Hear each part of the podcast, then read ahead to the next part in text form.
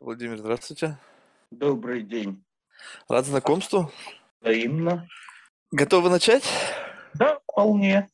Давайте начнем. Представьтесь, пожалуйста, в двух словах, кто вы и чем вы занимаетесь. Я Владимир Фридман. Я орнитолог, этолог. Занимаюсь социальным поведением птиц, в первую очередь дятлов. А, вы знаете, вот я просто прочитал э, ну, ту биографию, которую вы мне отправили. Там, мне кажется, такая есть более глубокая идея о том, что вы, помимо всего прочего, еще и занимаетесь сравнительным анализом вот этих вот систем коммуникации, этологии позвоночных, пытаясь сравнить это с поведением человека. И вот это на самом деле очень любопытно, потому что, ну, по общепринятой э, теории эволюции все мы когда-то были животными. Знаете, сейчас просто любопытный такой вопрос, может быть, немножко странный. А вообще, насколько сильно мы вот за все это время эволюционировали с точки зрения вот таких вот базовых основ поведения животных и тем, как мы сейчас себя ведем? Вы знаете, довольно здорово эволюционировали, потому что, например, у дятлов, которыми я занимаюсь, есть инстинкты. Ага. И вот большинство тех вычурных и естественных телодвижений, которые совершают птицы друг относительно друга, ухаживая или угрожая, это инстинктивная демонстрация. У человека инстинктов нет. Нет инстинктов? Да, да, да, да. Э, отсюда следует такое знаменитое правило инстинктивного смещения Брайленда когда мы имеем дело с животными, то их легче всего научить тому, что соответствует их инстинктивным чувствам. Например, свинью рассказывать можно ковер. А, скажем, например, взять зубами монетку и кидать ее в копилку, свинью не научишь. Нет таких паттернов в специфическом поведении. На человека это не распространяется. Человека можно научить чему угодно. А, любопытно. В смысле, э, вот такой замечательный американский орнитолог Нобл и он, собственно, он работал с золотыми дятлами, ножом флика. И э, там самец отличается от самки наличием усов по бокам клюва черных. Ага. Он наклеивал самки эти усы. А надо сказать, что дятлы виды с очень развитой рассудочной деятельностью. Они прекрасно знают друг друга индивидуально, там постоянно.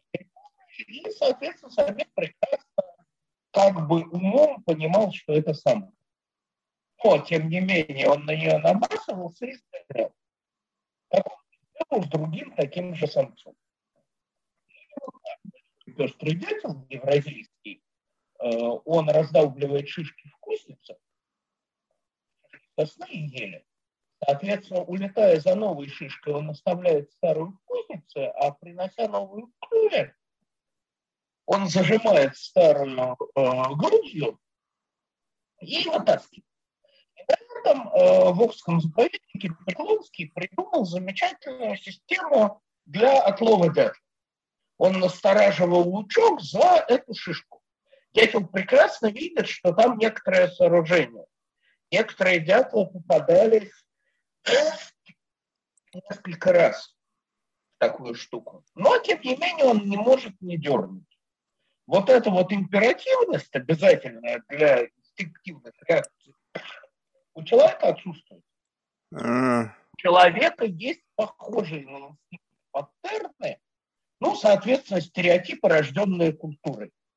Когда они работают, они могут быть столь же автоматичны. Например, шахматисты э, именно с большим коэффициентом Элла, они автоматически определяют позицию на доске. Я вот, например, в шахматы играть не умею, и я не могу понять, что там бессмысленное положение фигуры, там белое дело.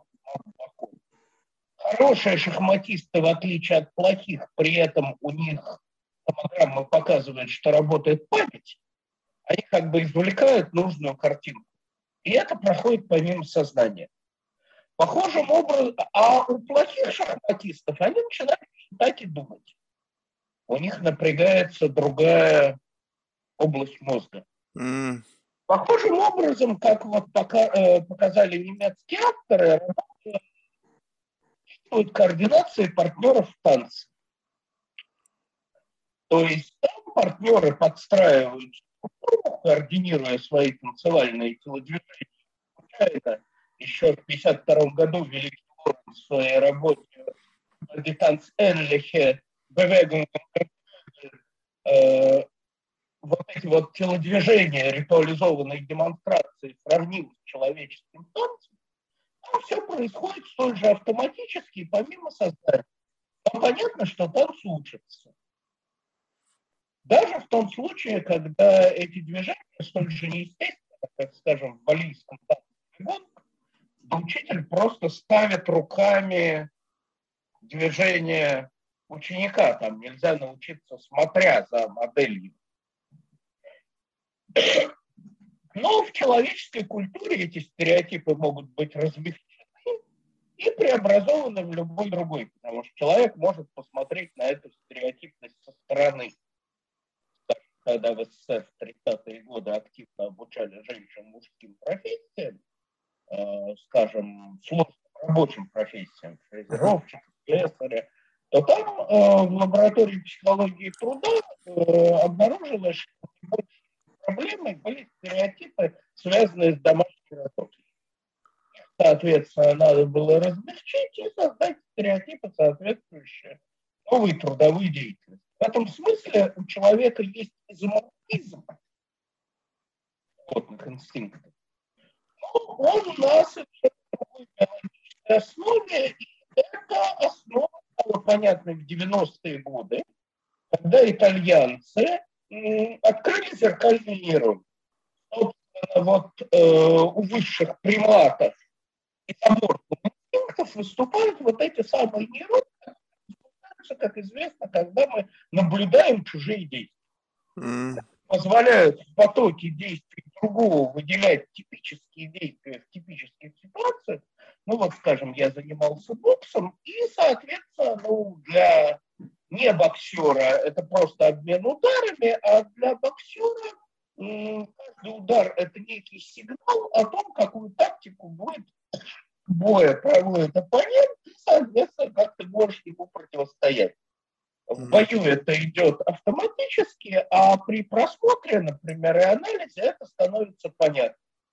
И, соответственно, вот то, что у более низших приматов, начиная вот где-то с мартышек, осуществляется инстинктивно, наборы демонстраций, ну вот, скажем, э, система крика дифференцированных на орла, леопарда, змею, то, что изучали сифр течения у зеленых верветок в Восточной Африке, это исчезает.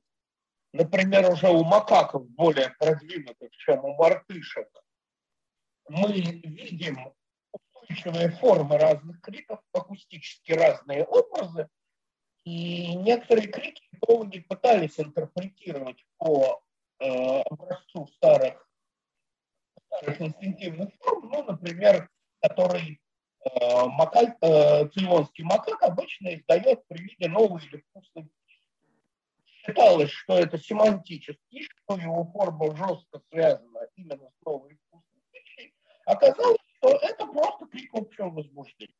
Mm. То есть у более продвинутых приматов исчезает вот эта вот специфичная форма функции, потом исчезает и специфичная форма. И, соответственно, а вот если мы, например, возьмем антропоидов, наиболее близких к Homo sapiens существ, то после открытия э, вот этих вот референтных сигналов верметок, ведь чем эти дифференцированные сигналы интересны.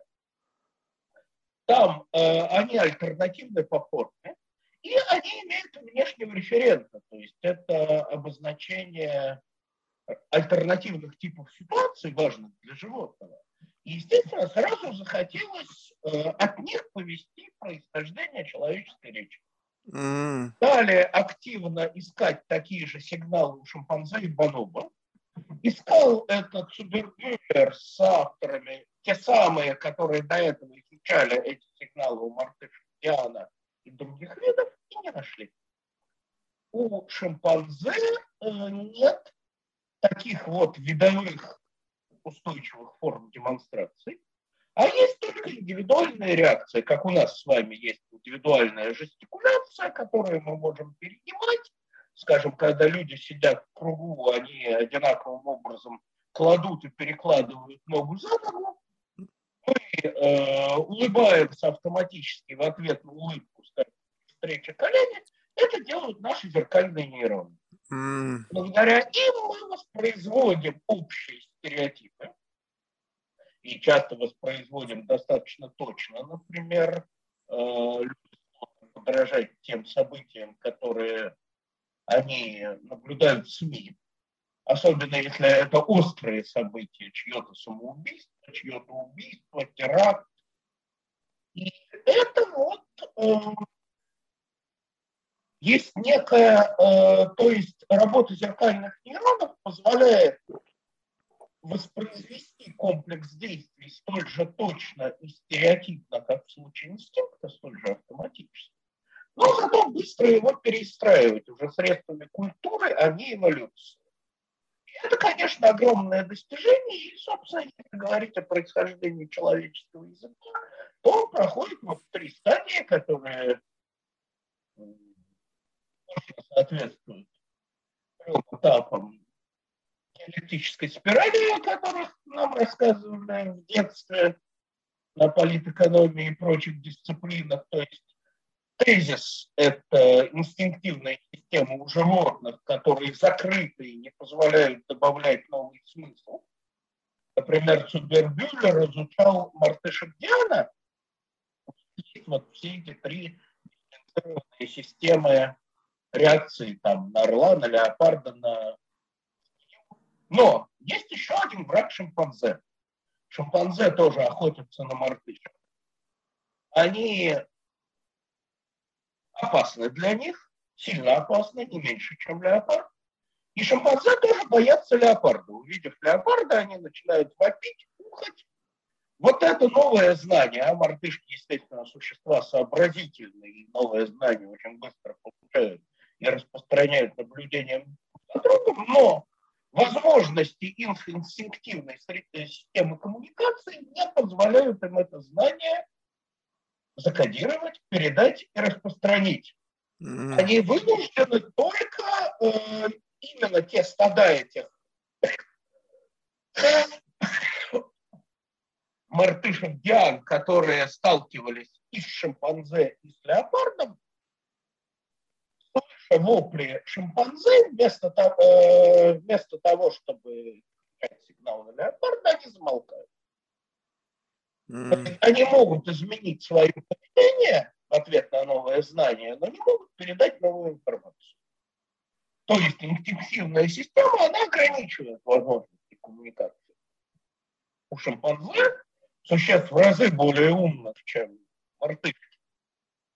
Другая трудность. Они, например, там, способны осваивать подобные системы, которые им дают ученые, там Канзи, как, э, как известно в языковых инструментах английским языком владел, что не у всякого человека, увы, получается, хотя это требуется в работе, но они не могут передать конкретную информацию.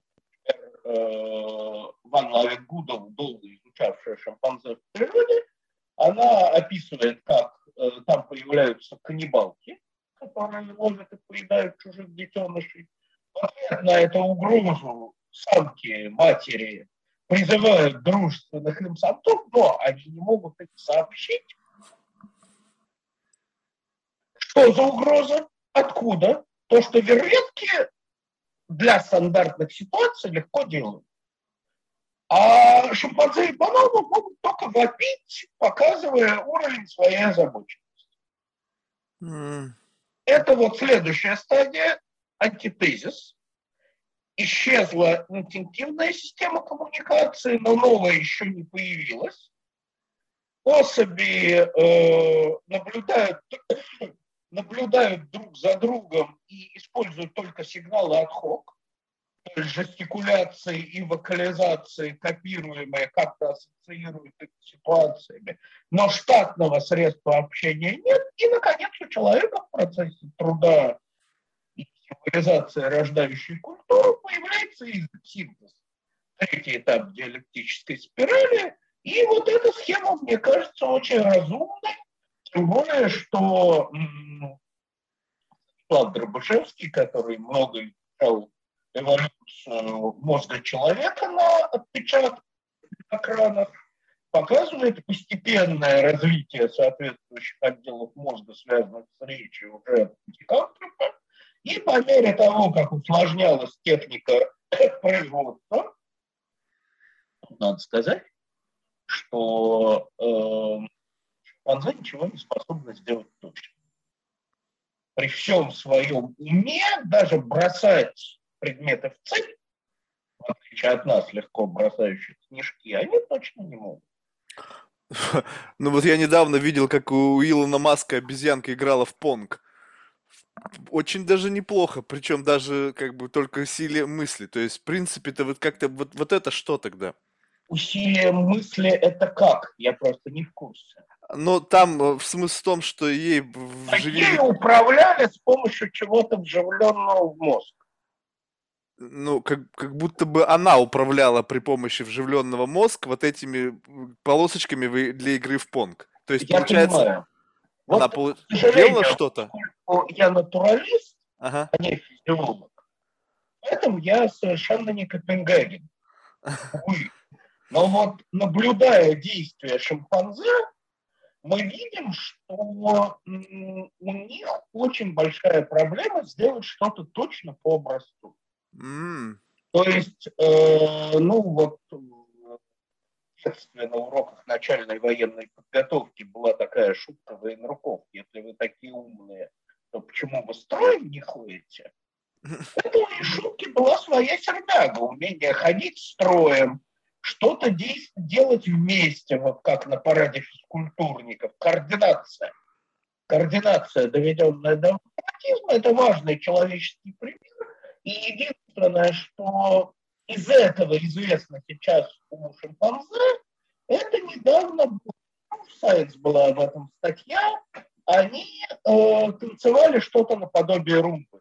Несколько обезьян, идя друг за другом, извивались вот так вот телами, синхронно делали. В то время, как вы понимаете, что изготовление любых орудий особенно тех, для которых требуется принести заготовки, то есть орудий труда, которые включают в себя какие-то промежуточные этапы. Требует э, изготовления точно по образцу. В этом смысле Лоренц не случайно говорил, что рубила – это ископаемая концепция. Вот эта способность, она, вероятно, из пластичных и континуальных телодвижений и локализаций наших антропоидных предков потихонечку сделала оппозиции. Фонемы – это э, составляющая наш звуковой язык. Это не звуки, это модели звуков. Mm. Они описываются оппозициями, которые в одной культуре есть, в других нет ну, скажем, э, в одной культуре L и L, э, в, одной, э, в одном языке L твердое, L мягкое различается, в других нет, ну и так далее. И один язык отличается этим от другого. Соответственно, вот для такой оппозиции эти модели телодвижений и звуков должны быть альтернативных контрастов. Тут они снова, кстати, становятся похожими на телодвижения, составляющие активные конструкции у животных. Там тоже наблюдается такая же альтернативность, но, естественно, это меняется силами не культуры, не эволюции языка, которые изучают лингвисты, а эволюция обычной, биологической. Mm. Меняет свою систему визуальных, акустических, иногда и вибрационных демонстраций, и звуковых, иногда электрических у некоторых рыб. Решает другой вид и отпочковывает себя один вид. В то время как эволюция языков, естественно, происходит а что происходит? Вот, вот у меня просто, ну, такой банальный пример, когда вот ну, кто-то занимается дрессировкой, вот с собаками. Ей говорят сидеть, она садится. Вот это же как-то получается, происходит какая-то трансформация человеческого языка, какой-то возникает концепт в голове собаки, и она делает то, что просит человек. Получается, это какой-то же процесс, процесс коммуникации. Как это вот инструмент работает, я не совсем понимаю. Ну, обычно, вот поскольку я орнитолог, собак никогда не держал, я могу рассуждать, ну, как в том анекдоте, вы умеете играть на флейте, не знаю, не пробую. Обычно это описывается с помощью более простых процессов. Во-первых, собака любит хозяина. Uh-huh. То есть наши домашние животные, они привязаны к хозяину, они ловят его жесты, отслеживают его внимание, социальные подсказки. В этом смысле наши собаки, козы, лошади, они умнее шимпанзе, которые не умеют таких подсказок ловить. И, соответственно, когда хозяин требует что-то сделать, собака пытается догадаться. Начинает импровизировать что-то делает, что-то из этого собака э, хозяин поощряет. Такая скидеровская система. А-а-а. Другой момент – это условные рефлексы, которые Иван Петрович Павлов изучал, и которые очень зря у вас в Америке стали связывать как раз со скиннеровским проблемным ящиком и поощрением одного из случайных движений, потому что условные рефлексы – это чисто связь условного раздражителя, который исходно безразличный, с чем-то важным. То есть хозяин что-то требует, собака делает ее поощряет, не делает, ругает или наказывает, а вот та привязанность, которая есть между нами и домашними животными, сравненная с таковой между людьми, она заставляет собаку вообще считать требования хозяина значимыми. Mm. Как-то с ним корреспондировать. Тут Э, более сложный вопрос, насколько собака может отслеживать эмоциональное состояние хозяина и связывать с ними какие-то звуки, которые он произносит, даже не понимая их. Если перейти к птицам, существенно более умным, чем собаки, например, то тут, которые умеют имитировать нашу с вами речь, то тут они совершенно четко определенные звуки ставят в соответствие с нашими эмоциональными состояниями. И более того, могут заменять ими собственную вокализацию. У э, Эберхарда Гвиннера, ученика Лоренца, был ворон по кличке Дора, он его подзывал кормить из клетки и играть с ним ком Дора ком. И когда тот начал таковать, он ком-дороком стал вызывать свою самку. Подобного рода замещения, вообще говоря, в коммуникации тех птиц, у которых сигналы выучиваемые, а это певчие воробьины, это попугаи, это калибри, достаточно часто встречается э, отсюда случаи обманов в коммуникации. Например, э, большие, э, например, э, большие синицы, согнать э, воробьев с кормушки, они имитируют их тревоги на. Или, э, скажем, самка песца, когда детеныши ей там хочется что-то спокойно делать, она э, издает тревожный крик, поскольку они еще недостаточно созрели, чтобы сравнивать крик с контекстом, они сваливают. Больше того, это встречается и в природе, не только во взаимодействии с человеком. В 85 году, 95 году была интересная швейцарская статья, где было показано, что в территориальных парах воронов, там прослеживались пары Швейцарии, э, у каждой пары был, был свое соответствие устанавливалось между формами разных вокализаций, они одинаковы для вида, одни и те же наборы, но вот связь между вокализацией и эмоциональным состоянием у каждой пары была своя.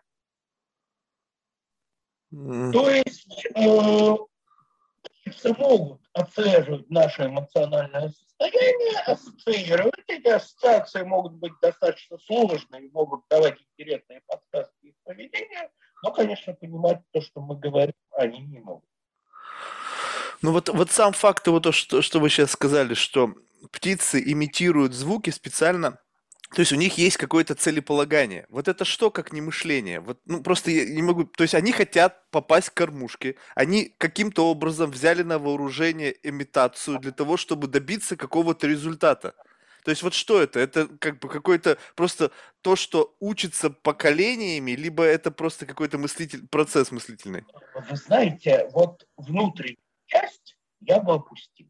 Ага. Вот этим птицы отличаются от нас, у нас есть представление и целеполагание, как писал Марк, самый плохой архитектор отличается от самой лучшей пчелы тем, что прежде постройки здания он создал его в голове. Угу. Активные реакции животных отличаются тем, что там, ну, как замыкание реле. А. Это идет с участием внутренней энергии, но без участия внутренних эмоций и представлений. Индивидуальность птицы в этом не участвует.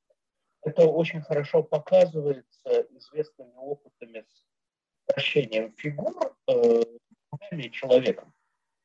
Голубям э, показывались две э, две сложные формы поверхности друга, и их обучали тыкать клювами одно и то же разное.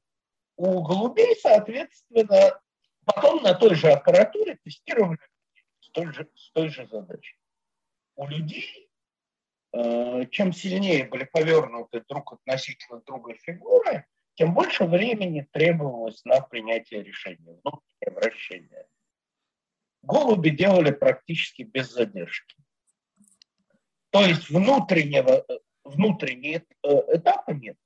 Или система коммуникации позволяет замкнуться, нет. И если вы вспомните знаменитую проблему Тьюринга, я, правда, как не специалист в этой сфере, перескажу то есть, возможно, некоторое устройство, которое чисто механически может полностью вести себя так, как будто тут идет логическая и инстинктная задача.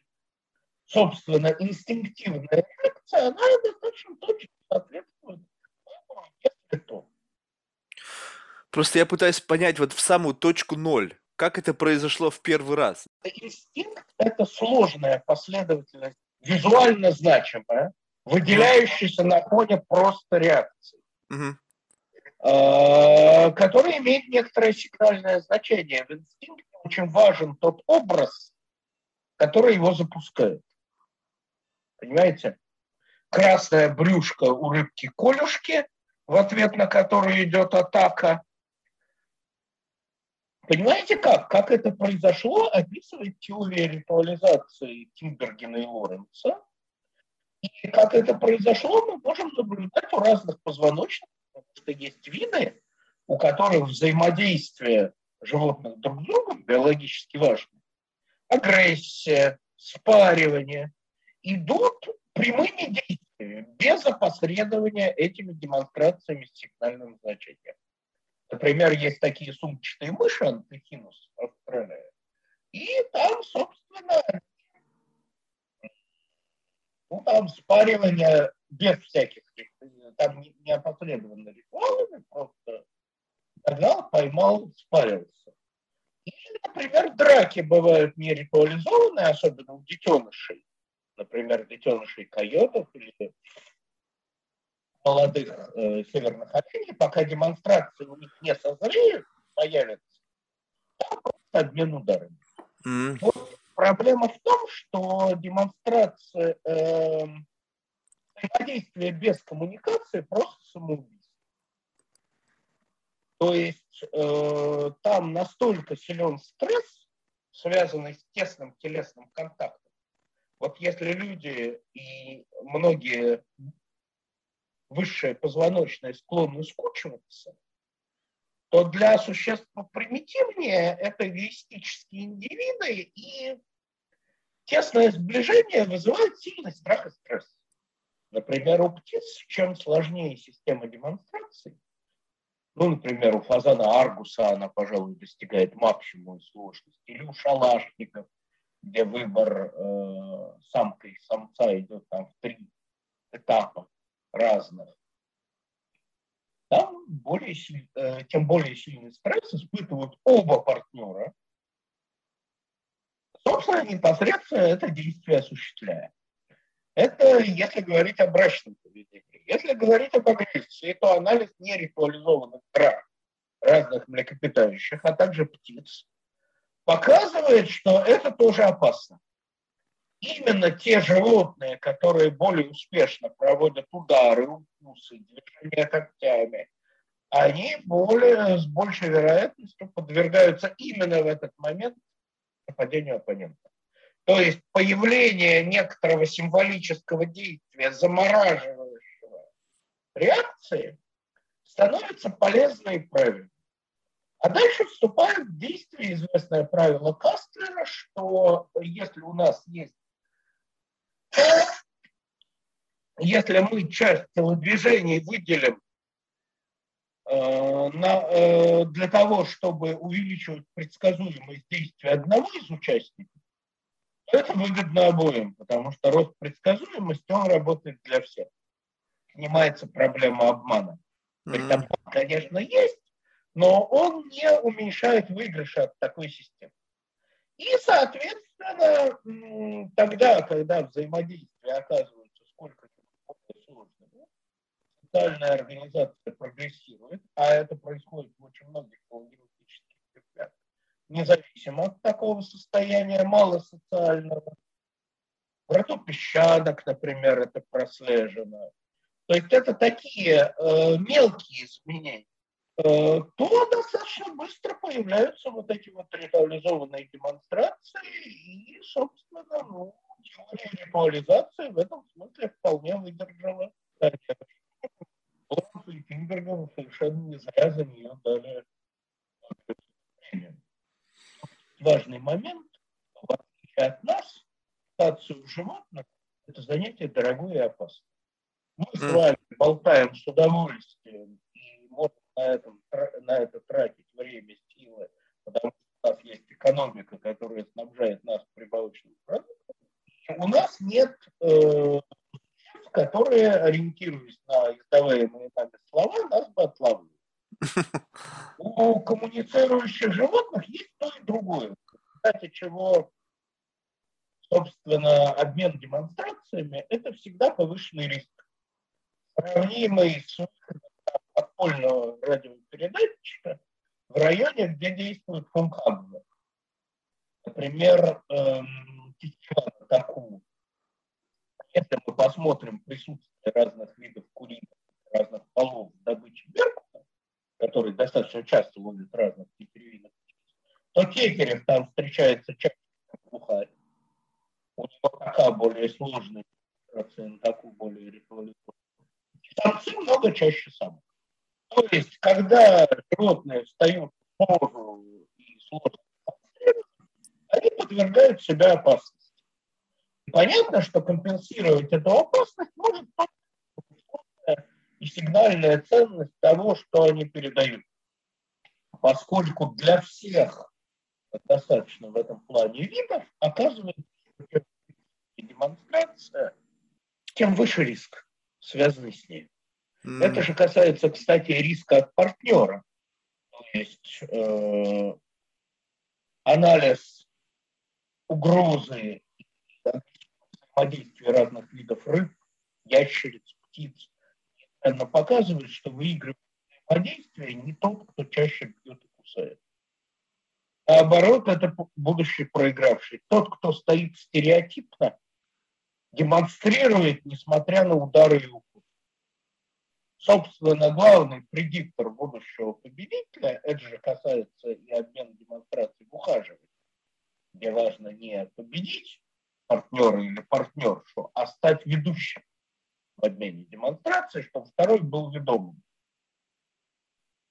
И, соответственно, если вдруг плохая погода, если вдруг нехватка корма, если вдруг животные поселились в плохих местах обитания, коммуникация сбрасывается как предмет роскоши, взаимодействия опрощаются, ну, просто для того, что самец и самка, оказавшись рядом, будут размножаться никак не опосредуя свои взаимодействия и демонстрации, просто спарятся и все Это несколько хуже. Например, эм, участие в коммуникации позволяет оптимально распределить партнеров по качеству или оптимально распределить ресурсы между особями разного качества. То есть это такое сигнальное информационное подспорье естественного отбора. Оно может не работать из-за плохих условий, и тогда естественный отбор просто действует через элиминацию. Но вот это более такой мягкий механизм. И поэтому в самых разных веточках филогенетического дерева, там, где есть нужда, только там, потому что это дорого и опасно, это развивается. Например, Шелли и Блюмстейн изучали развитие криков предупреждения об опасности у наземных грызунов, вроде у вас э, луговых собачек, mm. ков, сусликов. Практически всегда у них есть нужда обозначения разных типов опасности. Обычно тут две альтернативы.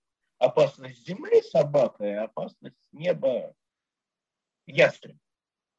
И, соответственно, у видов с меньшей социальностью эти крики отражают разные уровни страха. Хотя наблюдателю может казаться, что, например, щебет, обычно два варианта, свист и щебет, что щебет на ястреба, а свист там на щебет на собаку, а свист на ястреба, э, в общем, это реакция, ну, скорее на скорость движения потенциально опасного объекта.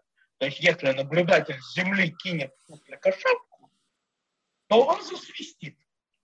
А вот у видов э, более продвинутых, с более сложной социальной организацией, где точная и кодированная передача обозначения об опасности более актуальна, там эти два варианта криков точно обозначают разные два типа опасности. Например, если конюк сядет среди колонии и будет ходить по земле, на него все равно будут свистеть. Вот mm. примерно так инстинктивные сигналы эволюционируют. Однообразно в разных типах филогенетических ветвей, только путем дробления и дифференциации, то есть тут нет ничего того сложного и интересного, что мы видим в дифференциации человеческого языка. То, о чем мне вот очень много рассказывал наш замечательный лингвист Светлана Анатольевна Бурлак, которой я помогал писать ее книжку про происхождение языка, рассказывая про то, что известно о коммуникации животных. В этом смысле у животных, конечно, и труба пониже, и дым пожиже. Тогда получается, можно ли так сказать, что вот мне знаете, просто вот если вот изначально говорить просто о самой природе звуков, получается, что в мире животных звуки это сигнализация опасности и привлечение партнера для спаривания. Две основные функции. Просто так звуки из не знаю, из хорошего настроения у них не возникают. Всегда опосредованы какой-то, ну, вот этой вот физиологической потребностью. Либо выживание, либо спаривание. Вы знаете, нет. Нет? А, ну, точно так же, когда мы с вами живем, двигаемся, от нас исходят какие-то звуки и жесты. Угу. Мы идем, размахивая руками. Угу. Может быть, мы от э, хорошего настроения что-то бурчим про себя, не очень осознавая.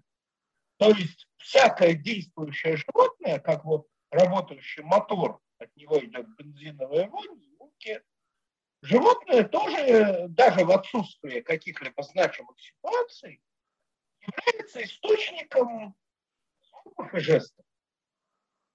И э, понимаете как? Вот мы с вами, люди, об этом много писал известный философ Кассирер, мы символические животные. То есть мы даже в хаосе склонны видеть некоторые правила и некоторые значащие единицы.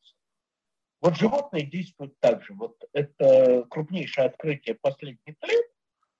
Они в этом потоке, казалось бы, жестов и действий с нулевой информативностью, тоже могут использовать их как некий сигнал для переориентации своего поведения. Например, часто отказываются от нового корма, чтобы заставить их брать незнакомый корм, нужно имитировать движение этого вида на добычу.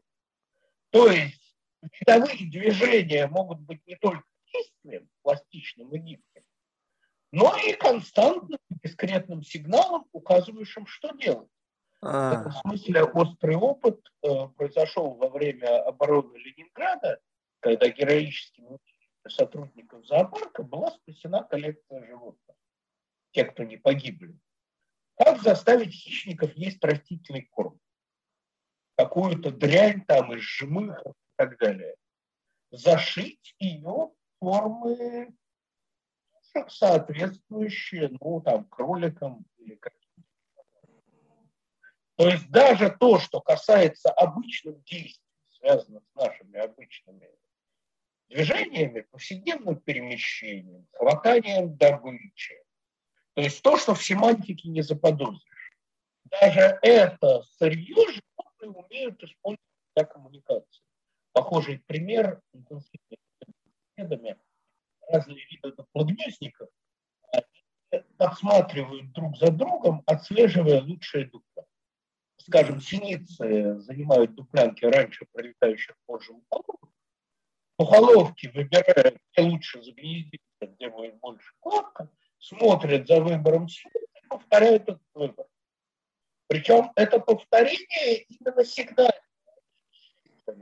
Если на дуплянке модели синиц в одной части леса круги, а в другой треугольники, то есть абстрактные символы, а затем мухоловкам предложить пустые дуплянки рядом стоящие на выбор, одну с треугольником, другую с кругом, то они четко занимаются тем же символом, что у синиц. То есть такого рода символическое поведение, оно как бы есть на базовом уровне у включая. Как оно возникло, я не знаю, потому что поведение, к сожалению, в палеонтологии не остается. А дальше часть телодвижений, процесс ритуализации отделяет от, изымает из сферы повседневной активности и складывает в эти самые сложные, вычурные и неестественные комплексы, образующие демонстрации. Вот это похоже на процесс, ну вот представьте, что человека там зажали в угол и требуют от него что-нибудь, что он делать отказывается. Он нервно барабанит пальцами, потом, наконец, решается и складывает некий жест стереотипный. Вот это очень похоже на тот процесс ритуализации, который эволюция осуществляет. Понятно, что эти комплексы действий животное не все время таскает с собой. Это временные органы, которые собираются и разбираются в должные моменты взаимодействия. Потому что когда животное стоит в такой позе, это рискованно, неудобно. Но вот, тем не менее, как из наших звуков, там, речевых ведь человека, слух четко отличает речевые звуки от них. А как так получилось, что именно у птиц вот э, наивысшая вот звуковая эстетика?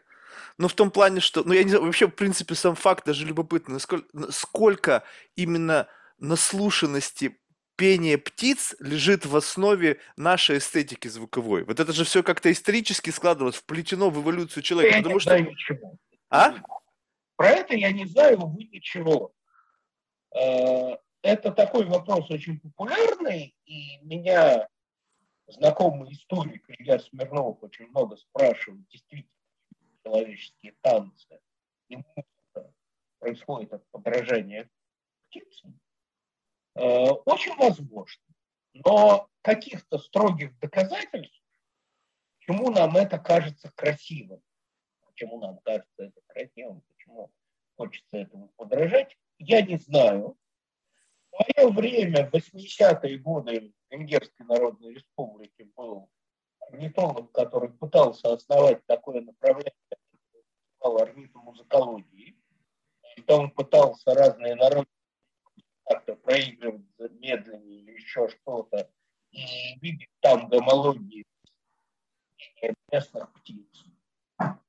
Но если мы возьмем, ну, как бы уже такую профессиональную музыку, то она не связана с пением птиц. То есть там в отдельных произведениях какие-то напевы могут быть использованы, ну, например, у Корсакова «Весеннее посвистывание снегиря», не, ну это уже сейчас, в начале, это же должно уже двинуть. Сейчас современная музыка это вообще как это просто какофония звуков. Я и говорю о том, что просто сам факт любопытно, что почему человек воспринимает птение, пение птиц как некое что-то эстетически выраженное. Ну что, допустим, как макаки орут, ну, вряд ли можно назвать, что это ласкает слух. То есть вот ни один из других животных, ну, может быть, я просто не знаю, да, но вот не издает звуки, которые бы для человека казались вот как-то эстетически приукрашенными.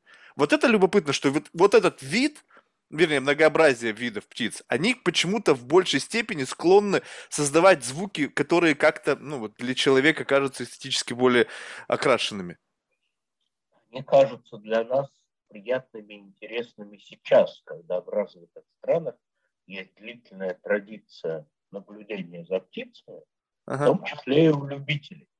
Я вот, например, не знаю, в культурах э,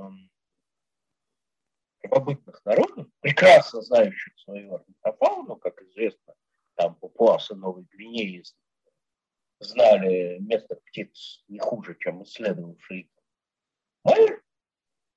считают ли они красивыми, приятными эти напевы. То есть каких-то, ну, эти культуры часто говорят, ну, как, например, в Алтае, э, да, вот наши сложные танцы, они произошли от брачных прыжков скачков в дождь. Но насколько это ритуальное утверждение, а насколько это отражение личного чувства говорящего, понимаете, разницу? Угу. Поскольку в человеческой культуре э, очень часто, э, ну, в человеческой культуре же тоже действует ритуализация. И, собственно, то, что начинается как личное выражение чувств, очень быстро становится ритуалом. Например, когда в XVIII веке в Австрии Германии появился вальс, то это дало, наверное, единственный повод французам упрекать немцев э, в нескромности и распутстве. Французские газеты писали, что мы понимаем, почему матери вальсуют, как они это разрешают своим дочерям. То есть это рассматривалось не как ритуал, а как открытое выражение страсти. Вот, к сожалению, до современных, в том числе и сохранившихся времени. Высказывания очень часто соответствуют ритуалу, а не личному чувству. Вот тут нужен специалист-антрополог, чтобы делить одно от другого и исследовать вопрос. Я, увы, могу лишь фантазировать. Понятно. То есть вот тогда, если взглянуть вот на так ретроспективно на вот годы изучения коммуникации птиц, вот что из этого можно вынести с точки зрения вот переноса в человеческую среду? Ну вот есть все равно какие-то паттерны, которые позволяют нам ну, больше понять вообще вот э, природу человеческого поведения. Знаете, это позволяет понять корни а. от чего мы отказались. Понимаете как? Эволюционное развитие – это, в общем, ну, отрицание отрицания. Вот, скажем, когда принимали Конституцию ЕС, то клерикалы очень долго пытались в нее внести ну, христианские основы европейской цивилизации.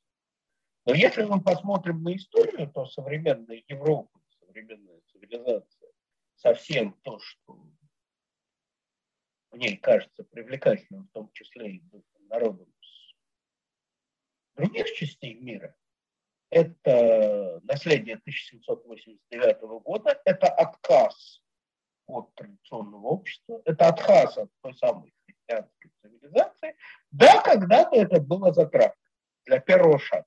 Вот в этом смысле то, что мы знаем о коммуникации животных, это вот тот самый первый шаг, который при становлении человеческого языка и человеческой природой отрицается, а что мы можем понять?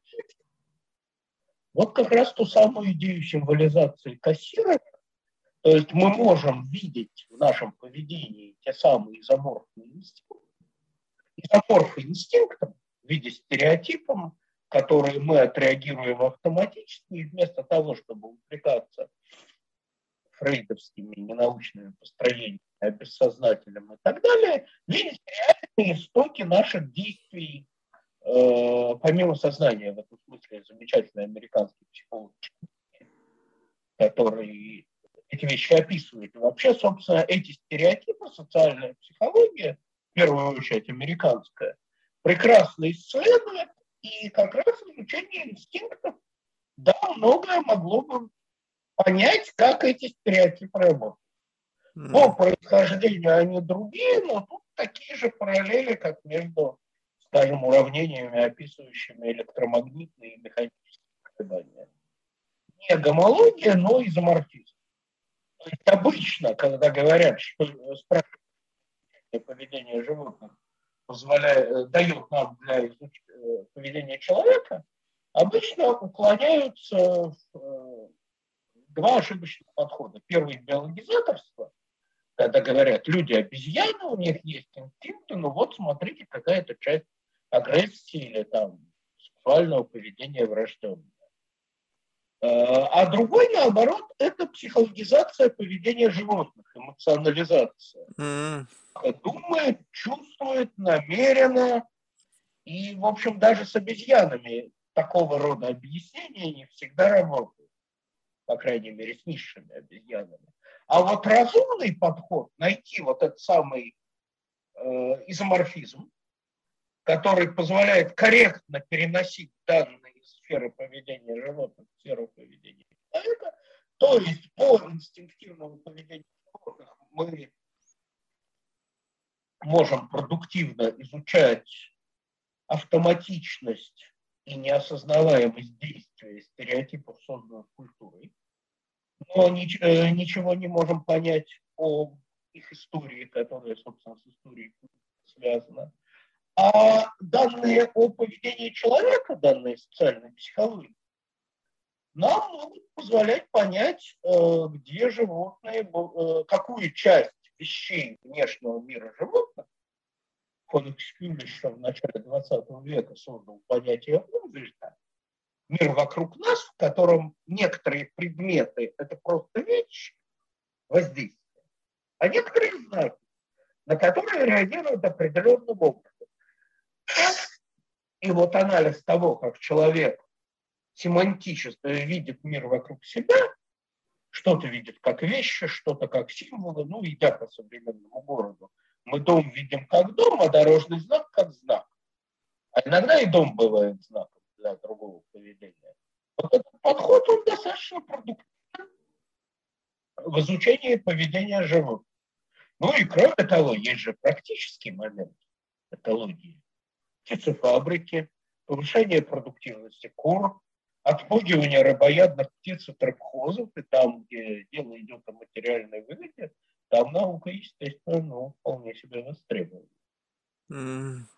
Очень любопытно. А вот, кстати, вот если говорить о том, что вот все наши вот эти вот социокультурные какие-то концепты, а, туда же очень получается плотно вплетено все. Вот если взять эволюцию, то когда формировалась культура, то, что привносились какие-то ритуалы из мира животных, вот этот инстинкт самосохранения, это же все как-то вшилось в культуру. И это, вот просто я пытаюсь понять, вот может ли вот этот мост вот эта нить, которая увязана там в тысячи лет, когда-то порваться, и мы выйдем на принципиально иную э, ветку эволюции, где вот эти инстинкты первобытные, они просто просто оборвутся и перестанут существовать. Ну, то есть вот не будет движет нас там трайбализм, вот это вот страх смерти, вот это все, что нас в какой-то мере связывает э, с, ну, с животными, спарится, там еще что-то. Это же как бы...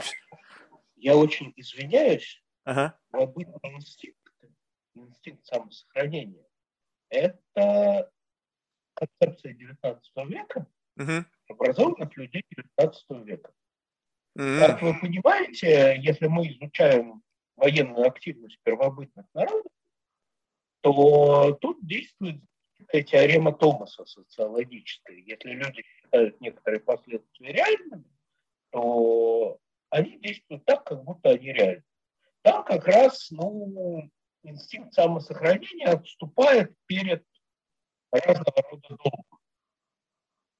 Человек считает обязанным биться бесстрашно, и, собственно, человеческая культура вырабатывает разного рода орудия, которые ну, укрепляют того, кто боится. Поэтому, эм, по, э, поэтому ну, собственно, разрыва, разрыва не получится, потому что э, в нашей культуре есть орудия, приспосабливающие нас к нашей социальной роли, которые нашу натуру очень здорово изменили.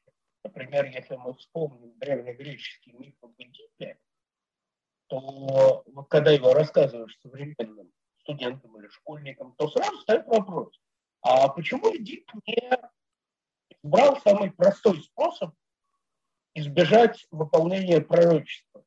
Не ссориться со стариками. Вступать в дорожные ссоры, не убивать никого. То есть вот в эллинское время или в средневековое поссориться с кем-то и его убить, это было обычно. Если мы посмотрим данные об изменении частоты криминальных убийств в странах Европы, где есть соответствующая статистика, то это падение на 3-4 порядка. Сейчас, ну, тогда сложно даже по, э, по морде дать тому, кто этого вполне заслуживает. То есть люди здорово изменились, помощью, ну, я бы это назвал орудие социального труда по-марксистски, ритуалы и действия, которые направлены на обуздание и переделку самих себя. Вот у Маури известно как бесстрашные войны. Есть забавный ритуал, который позволяет снять страх перед боем, поскольку они люди и страх испытывают. Э, собственно, воин, который боится, ну, например, дрожит, и все это видят. Он проползает между ног э, женщины более высокого статуса, считается, что сверхъестественная информация, которая исходит от ее половых органов, страх снимает. Если он боится и после этого, он может спокойно идти домой, как вы понимаете, в первобытном обществе. Если мы с вами вспомним Ветхий Завет, то там такое же правило. Кто боится, пусть остается дома. И это показывает, кстати, меньшую мощь культурных орудий страх снимающих. В войнах 19 и 20 века массовое участие в боевых убийствах других, несмотря на страх и стремление не стрелять, такое автоматическое. Ну, известно, что в битве при Гиттисберге большинство умирающих и раненых солдат они держали свое трудно заряжаемое орудие в положении, которое, ну, исключало быстрый выстрел. Тем не менее, пропаганда, агитация, объяснение людям, за что они нас меняет. И если мы посмотрим человеческую историю, то мощь вот этих вот орудий социального труда, обработки людей, в этом смысле э, мы становились все более, становимся для символов и связанным с биологично. Что, кстати, соответствует общей тенденции приматов и грызунов. Там э, популяция увеличивается в филогенетическом ряду, а роль эндогенной детерминации, ну, скажем, гормонами, она ослабляется. Это очень хорошо показала Елена Кравченкова в книжке про материнское поведение млекопитающих. То есть в этом случае, в смысле человеческая история, она вполне продолжает эволюционную тенденцию в отряде животных. Только другими средствами культуры. То есть это мы, то есть человечество каким-то интуитивным образом пытается подавить вот эти э, внутренние какие-то позывы. То есть, если мы, ну, не знаю, интуитивно или намеренно к этому идем, значит, в какой-то момент значимость вот этого будет ну, настолько мала, что мы перейдем на какой-то принципиально другой уровень. Тогда с чем мы будем бороться? То есть, что, то есть, если мы пытаемся это подавить, подавить, подавить, подавили, дальше что?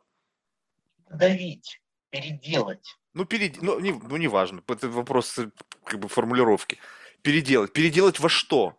Что мы из себя строим? А, ну, куда идет человеческая история? Куда идет эволюция социальной организации? Это вопрос уже, ну, такой политико-идеологический, как вы понимаете, люди различаются по представлениям о том, куда идет история. Но кое-что общее можно сказать. То есть в начале исторического пути общества сейчас э, попробую. Ну, в начале исторического пути общество бесклассовое с общественной собственностью, где, образно говоря, никто не может быть голодным всегда есть какие-то родственники, и голодных все обязаны кормить. Э, нет э, классового разделения, нет той интенсификации труда, которая отличает общество там рабовладельческое, феодальное, более современное, ну, например, бушмены в Калахаре, они там 4-5 часов собирают еду, и это полноценная еда, как ну, у людей развитых обществ. Есть замечательная книжка Маршала Саллинза на счет «Экономика каменного века». Дальше история создает классы, частную собственность и государство как аппарат принуждения работающих в пользу господствующего класса. Труд интенсифицируется. Люди работают больше, тяжелее, производят больше богатства, запускается научный и технологический прогресс, и одновременно начинается борьба за равенство. То есть э, идея всеобщего равенства людей, она, начиная с пуританской революции, начиная с американской революции, продолжая русская, она начинает побеждать. То есть сейчас уже, несмотря на сильные классовые различия, вот, то, что и в нашей стране огромное неравенство, и в вашей, когда черные парни фактически на себе носят мишень. Э, тем не менее, есть представление, что все люди равны, даже у тех, кто унижен, подавлен. Это считается частью обстоятельств, в то время как еще сто лет назад там рабочий был благодарен хозяину за работу, несмотря на то, что хозяин из него выжимает все соки. То есть различия, статусные различия людей считались по природе, ну, собственно, если читаем Аристотеля, женщина по природе повинуется мужчине, рабы господину, а сейчас идет больше к эм, учителя Аристотеля Платона, что между людьми по природе различий нет, есть различия по возможностям реализации, потому кому общество дает реализоваться, кому нет. Скажем, вот была в журнале статья про то, что одна из проблем э, развития науки – это то, что бедные не могут наукой заниматься. Даже если они способны, они реализоваться не могут, не только в странах третьего мира, но и в странах первого и второго. И, соответственно, если мы сможем какую-то поддержку им создать, то это очень здорово повысит ну, отдачу таланта. То есть, понимаете как? Э, поскольку э, сейчас наука – это непосредственно производительная сила, реализация интеллекта крайне важна. В том числе в плане технологических талантов. Впервые эту задачу, как лучше это сделать, поставили генетики Кольцов и Федченко, э, собирая данные о размножаемости русской интеллигенции по анкетам из Академии наук. Они увидели, что интеллигенция не размножается. Начиная с XVIII века во всей человеческой популяции обнаруживается отрицательная корреляция между продуктивностью грубо говоря, чем больше статей и прорывных открытий, тем меньше больше денег заработал бизнесмен, тем меньше детей. Единственное исключение, которое я знаю, это на Южной Азии. Там еще есть положительная корреляция, более обычная для традиционного общества. Что отсюда следует? Как нам поддержать таланты? Первый вариант – это оградить имеющихся лучших от конкуренции со стороны представителей элитнейших классов, увеличив барьер для них, что западные Евгеники А в условиях эм, России была революционная и прогрессивная, они предложили снять все барьеры. Собственно, вот во, имя, во время противостояния СССР и США э, как раз более бедная и отсталая Россия, ставшая СССР, как раз могла выдерживать логический приоритет США именно за счет достижения э, плюсов социального равенства. То есть в социально, э, классовой структуре есть очевидная выгода для тех, кто наверху, собственно, многочисленные исследования там, по американской политологии показывают, что эти люди, став законодателями или через законодателя, лоббируют только свои интересы, а не интересы общества. Есть такой Майкл Краус, у которого многочисленная работа на эту. А движение которое опирается на очевидное выгодоравенство. Собственно, вот история сейчас структурируется борьбой этих двух тенденций, и, а какая из них победит, она определяется нашими взглядами. Тут уже есть момент свободы воли и свободы выбора. Поскольку мы существа сознательные, и мы можем, в отличие от эволюционирующих дятлов или мартышек, представлять себе желаемое будущее, то есть все решается вопросом кто кого.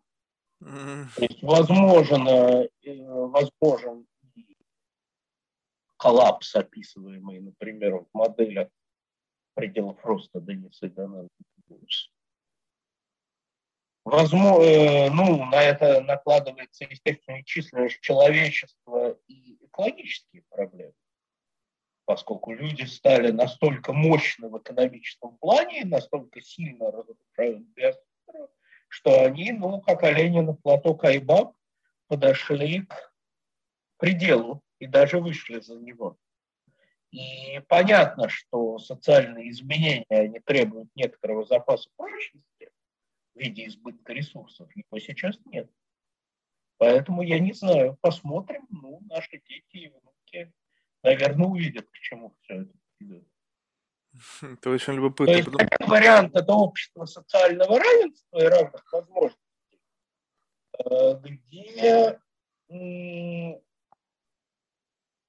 есть личная собственность, но нет частной, нет права наследования. То есть человек полностью обеспечивается обществом, а дальше общество оценивает, ну, на конкурентном забеге, кто лучше, кто хуже. А другой вариант – это война за ресурсы, сокращение численности населения, то есть все то, что описывалось для досовременных обществ замечательной книги Джареда Даймонда «Коллапс». Mm. Вот я так себе это представляю, но тут я любитель. Это разговоры питейных жилетов. идет история. Ну или там политических активистов, что примерно то же самое. Понятно, но это любопытно на самом деле, потому что складывается вот просто непонятно, если складывается ощущение, что это как будто борьба человека с самим собой идет. То есть постоянно какая-то попытка как-то не знаю, изменить себя, но вопрос в том, что если ты, как ну, то есть для того, чтобы что-то сделать, мы же уже как-то об этом говорили, да, что у человека, он должен сначала представить себе эту модель, и потом у него возникает целеполагание. Но вот когда, как бы, человек сам по себе несовершенен, когда в системе его ценностей лежит как, ну, какие-то, ну, скажем так, видоизмененные или какие-то, ну, странные ценностные ориентиры, то ту модель, которую он из себя представляет, она тоже не может быть идеальной. И вот, то есть, бесконечно как бы движемся вперед, но постоянно в модель будущего вкладываем несовершенство настоящее. Но и главное, то, с чем мы боремся, это не наша биологическая природа. Это представления, которые мы унаследовали от прошлых веков, Совершенно верно. сейчас не работают. Хороший пример расизм, например. Сексизм, антисемитизм, Вот все вот это. То есть мы стараемся это изжить ради общего блага, хотя эти представления отчасти работают, и, ну, вот так по-скотски говоря, они часто бывают выгодны.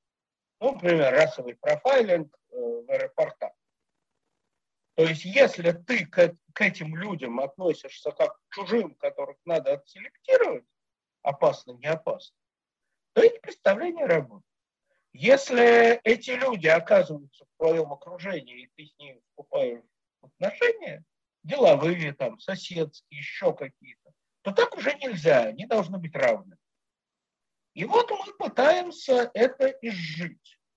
Э, кроме того, есть же психологическая совместимость если мы представим себе общество с полностью равным материального обеспечения, ну, скажем, бесклассовое, то это резко подчеркнет индивидуальность каждого. Потому что сейчас большая часть нашей индивидуальности, образ одежды, походки, определяется нашим социальным классом, достатком, образованием, вот всем вот этим.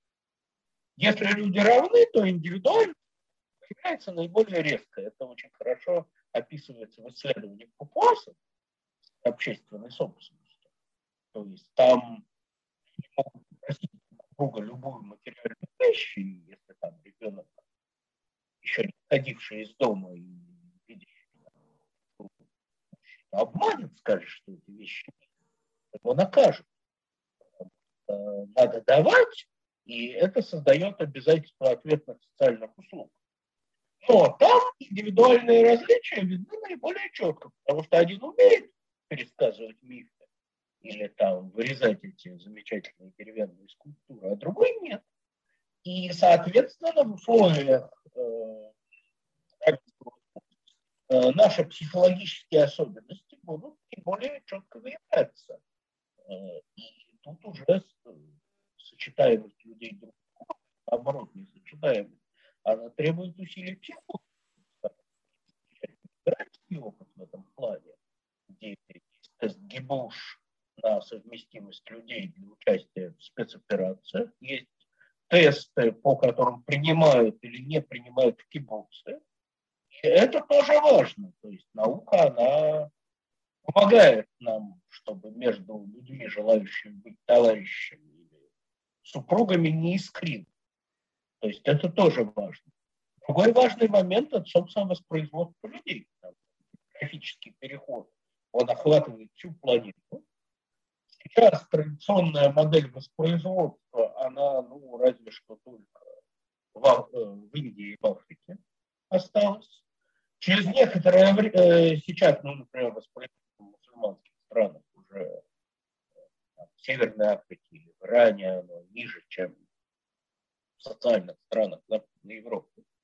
И встает вопрос, а как поддерживать простое воспроизводство, чтобы не было депопуляции. И, собственно, исследования показывают, что в этом плане среди развитых стран есть две группы. Первое – это общество традиционных семейных ценностей, вроде Южной Кореи или Греции, где женщина должна быть замужем там, и, собственно, обеспечивает муж. Там уровень воспроизводства ну там 1.3, 1.5. А в социальных странах, где э, есть детские сады государственные, вот, где женщина может родить ребенка, потом продолжить учебу, где она не обязательно должна быть замужем, там близко к двум. Э, и было выше ныне несуществующих государств, ГДР, Венгерской народной республики, где, собственно, социализму э, квартиры для молодых семей, детсады, гибкий график работы для женщин, в том числе руководительниц. То есть можно было руководить предприятием из дома.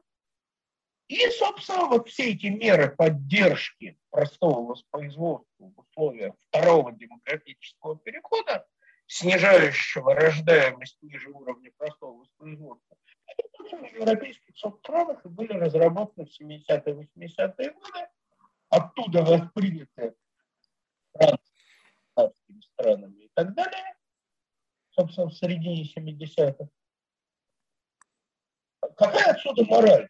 Очень похожая на производство Производство детей чем-то напоминает производство пищи.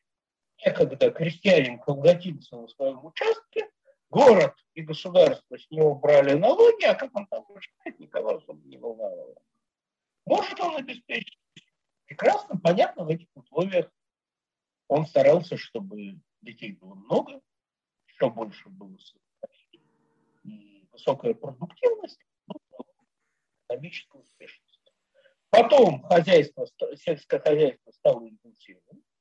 Из города пошли машины, генетика, новые сорта, вот все вот это.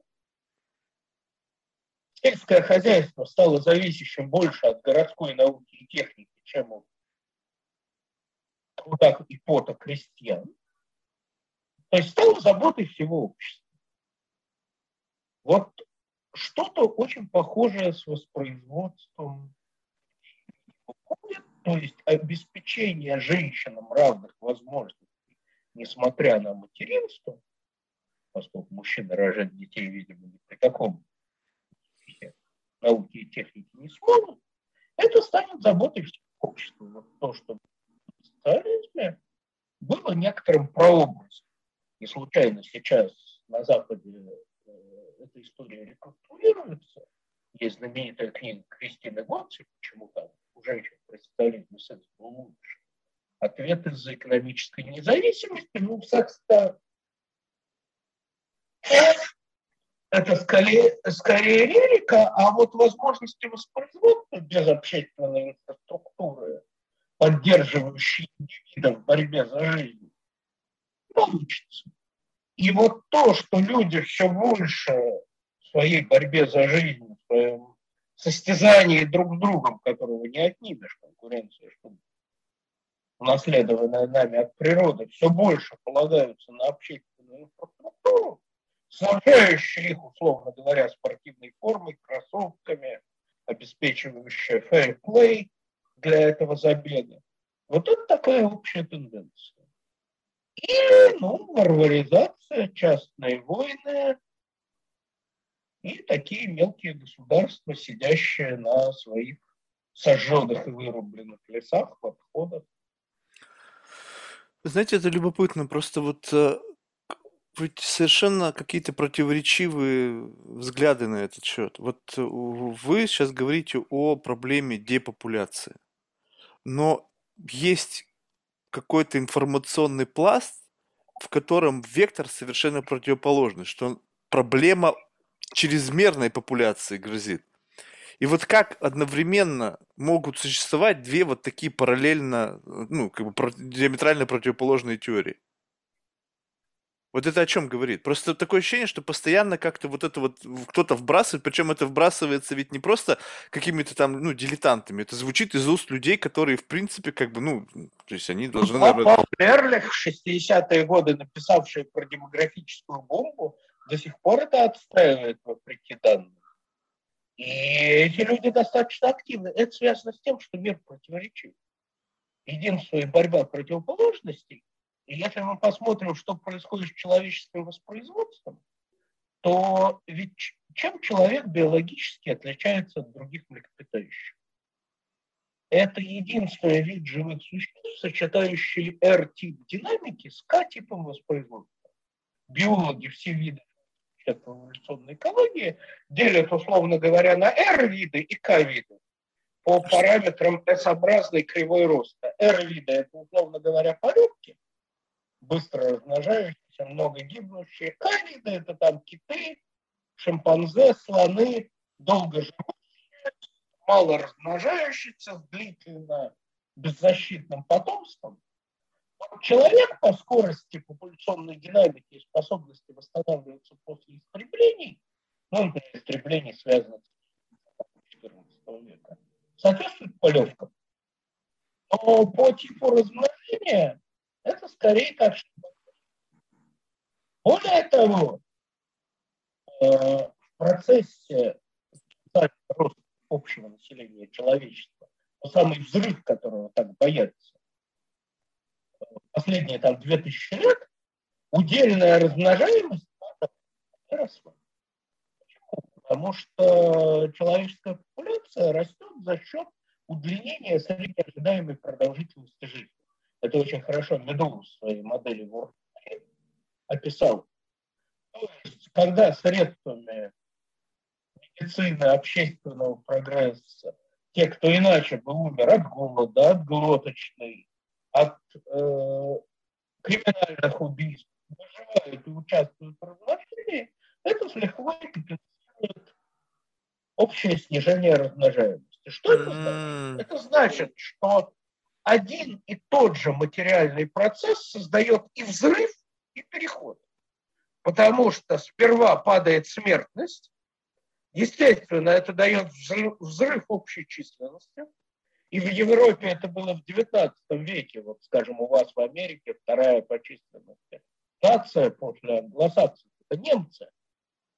Почти все население Германии и Скандинавии ехало в США. Я уже не говорю про жителей Восточной Европы. Это вот как раз тот самый дополнительный прирост, появившийся благодаря водопроводу, благодаря борьбе с пожарами.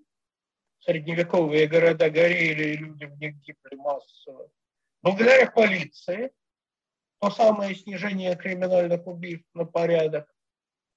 Э, но вслед, э, после того, как смертность упала, начинает падать и рождаемость потому что в э, прогрессивном нужно больше учиться. По мере того, как экономика становится современной, в надо все дольше учиться. А время, потраченное на образование, это главный предиктор снижения рождаемости. даже рабочие там в начале 20 века, жившие скажем, в царской России или в Японии, они рожали детей меньше, чем их товарищи, оставшиеся в деревне, потому что какое-то время они учились для работы на заводах.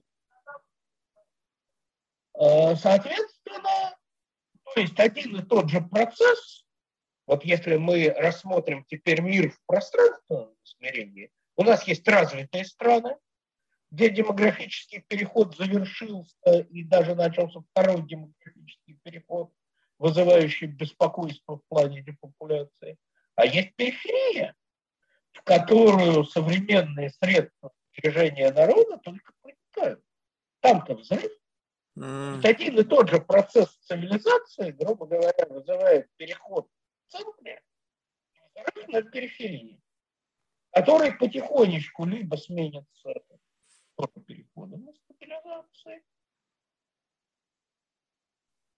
грубо говоря, в условиях Э, в 2040-2060 годах не будет достаточного количества рабочих рук для мировой экономики, надо будет или лечить и учить всех по стандартам социального государства, э, либо ну, будет война и варваризация. То есть, собственно, мы сейчас находимся в точке неопределенности точки бифуркации. Какая тенденция победит? А это уже вопрос политический, определяющийся борьбой интересов, ну и так далее. Понятно, что у меня тут есть определенные взгляды, как, наверное, и у вас, но это уже вопрос не научный. Хм. С научной точки зрения можно равно убедительно аргументировать за любые варианты. И единственный известный мне пример, когда демографический обращен, был обращен вспять, это история израильских кибуцев.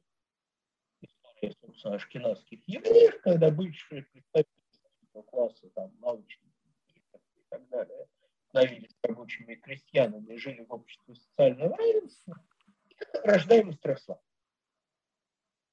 В то время как рождаемость евреев, прибывших из Азии Африки, ну, как положено, падала в ходе демографического перехода. То есть для воспроизводства в развитых странах, понимаете, тут же есть диспропорция. Одна часть человечества производит знания и все прочее, а другая часть – рабочие руки.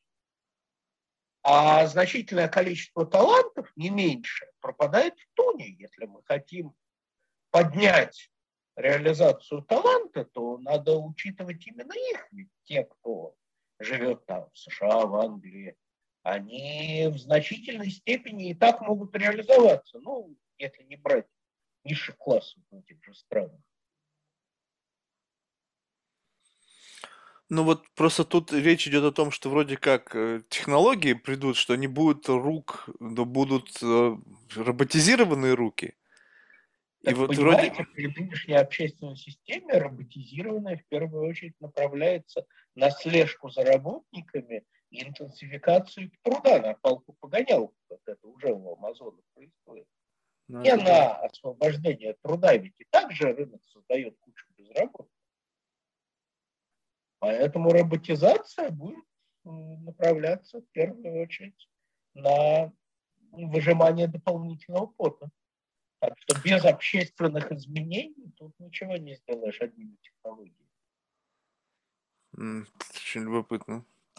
Просто как будто бы такое-то ощущение, что вот это выжимание лишнего пота, это просто потому, что полностью автоматизировать пока нельзя. Мне такое складывается ощущение, что вот это вот как бы гайка зажимается, зажимается, зажимается до того момента, пока щелк, технологии не подошли до такого уровня, что человек просто не нужен. То есть вот, до вот этот вот момент, он самый тяжелый будет для работников, пока вот это не, не приведет все к тому, что их просто выдавит, ну просто не нужен. Пока нельзя, видимо, настолько автоматизировать, чтобы человек, вот выключить человека из этой цепочки. Как только это произойдет, все, не нужен. И Знаете, тогда... о том, что роботы и автоматы вытеснят человека, нам рассказывают в 60-х годах.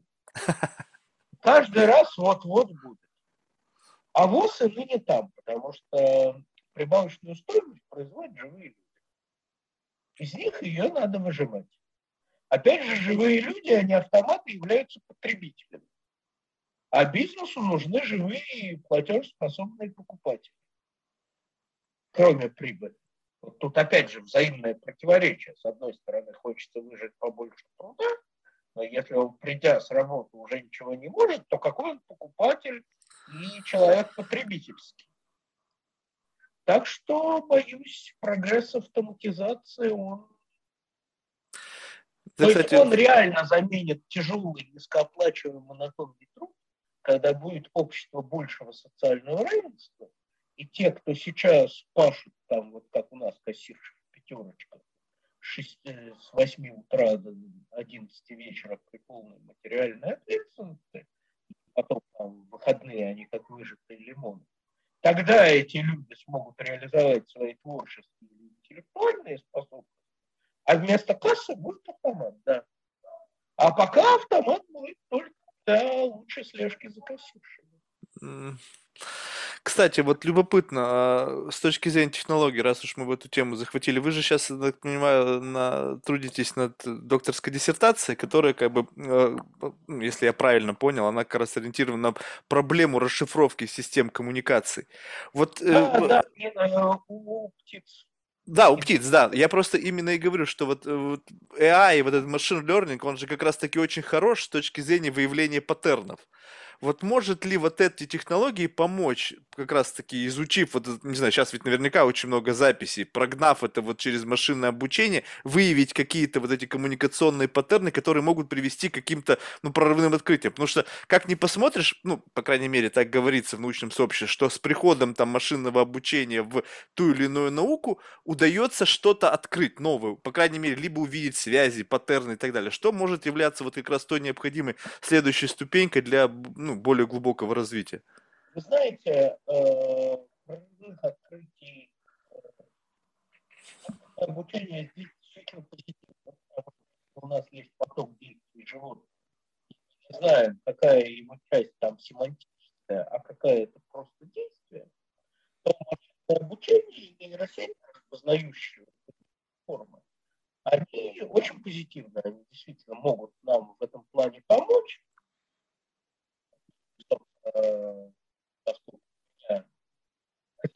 условиях их не было, и, собственно, когда я начинал в 80-е годы, ничего этого не было, то э, я придумал формальную систему описания телодвижений, которая позволяла выделять такие значимые паттерны по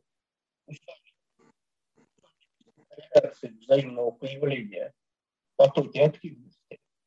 И действительно, это все но это все дает то, что называется управление поведением птиц. Вот. Это очень практичная дисциплина.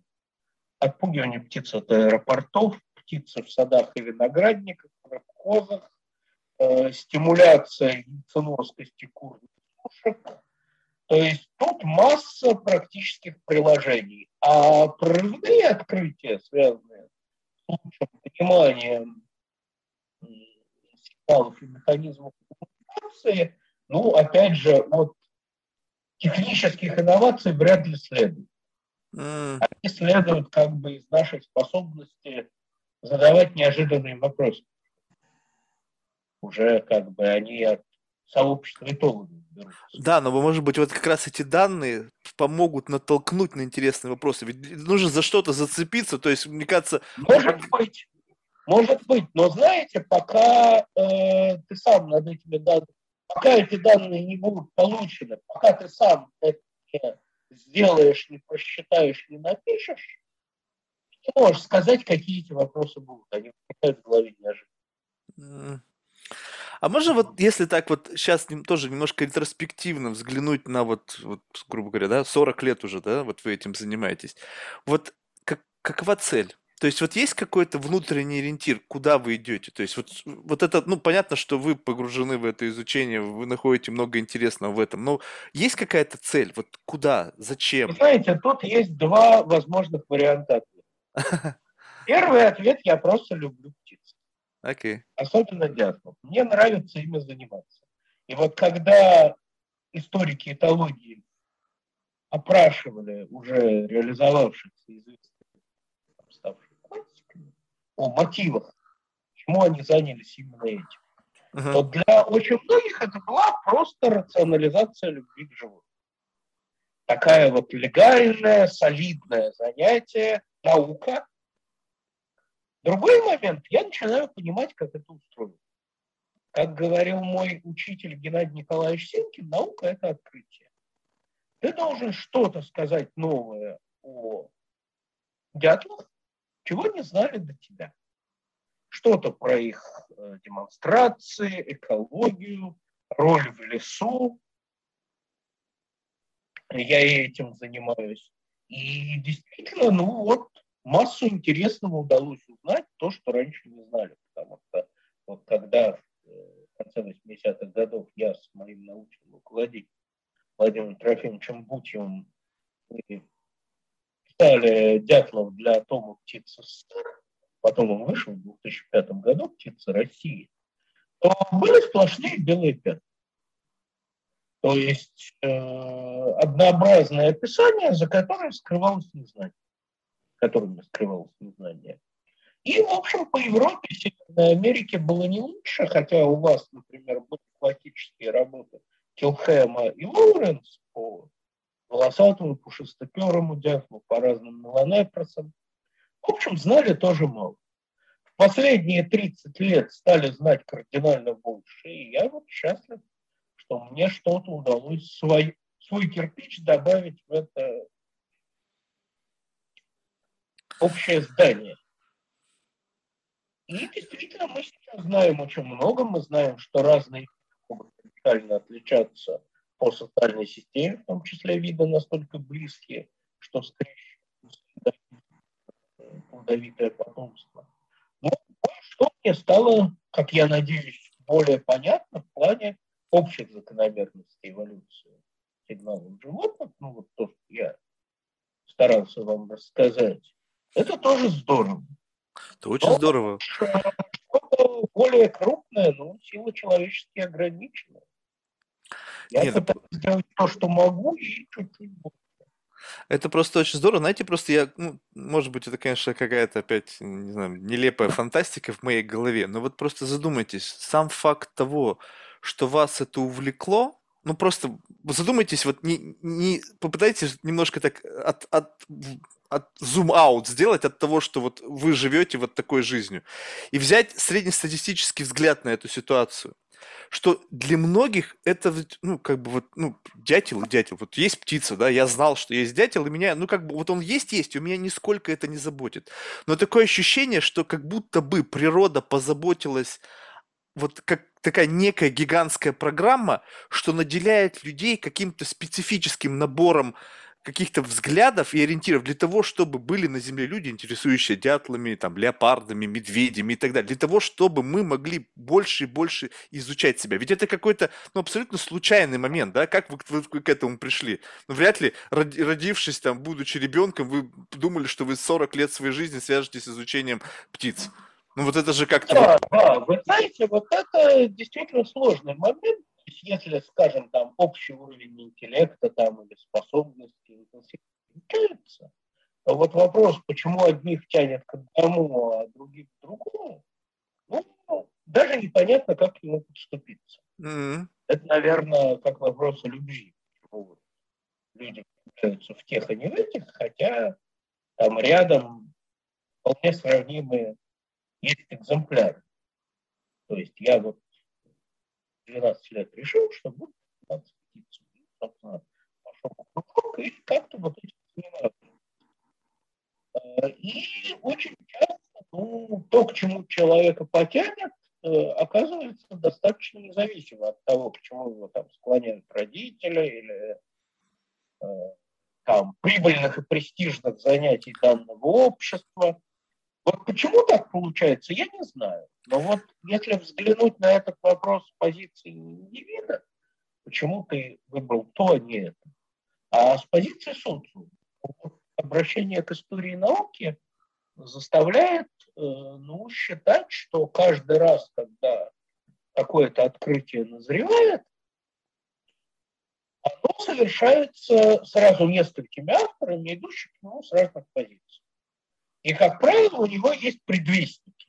Ну, например, сравнительной экологии Лоренца э, одновременно голландский автор вполне аналогичную систему взглядов.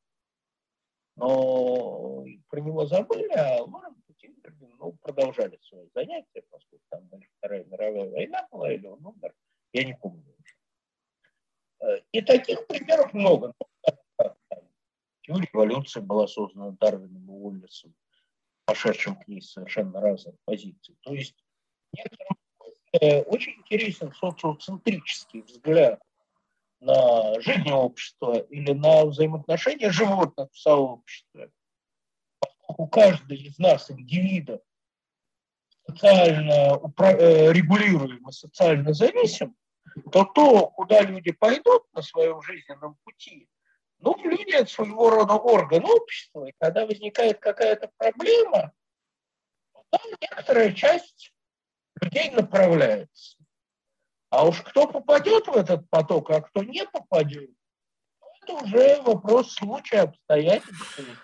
Вот Всякие, это любопытно. Например, не остаться в науке, а вылететь и заниматься просто поддержанием штанов, в условиях экономического кризиса, ну, разные есть обстоятельства.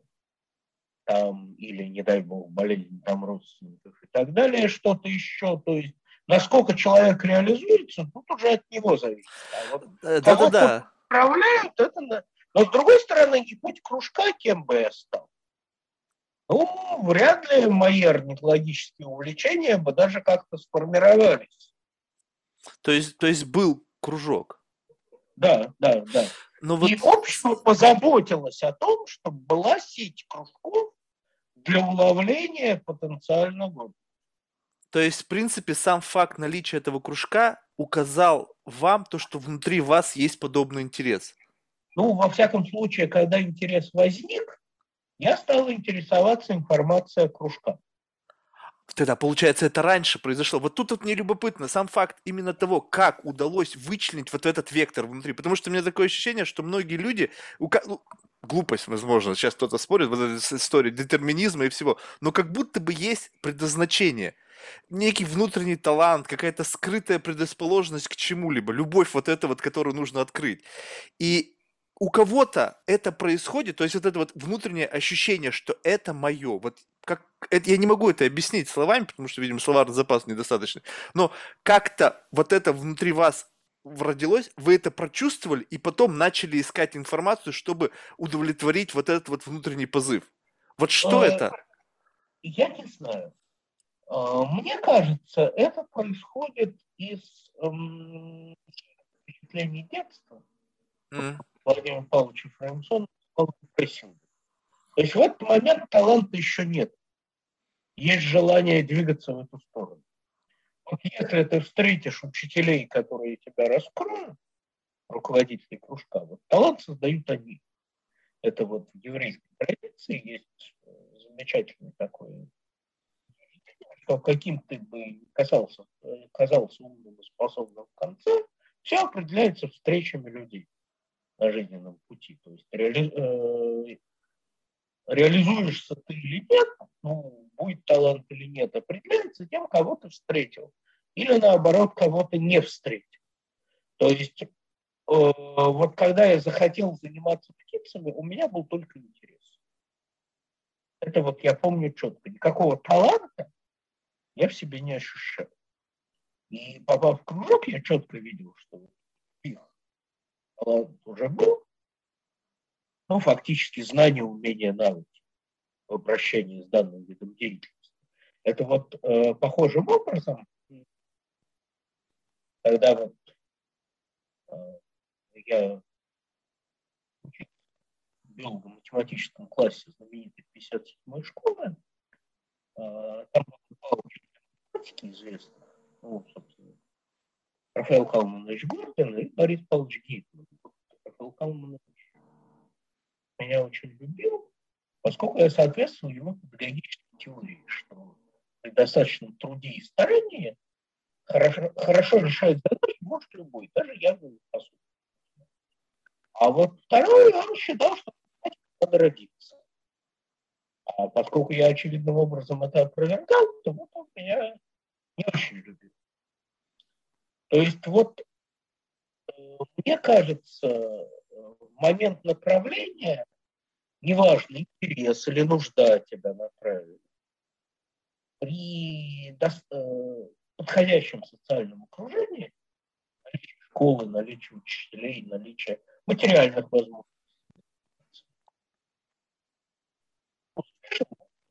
а если у тебя получается, то ты чувствуешь, что ты к этому предназначен. Возникает такое, такое послезнание.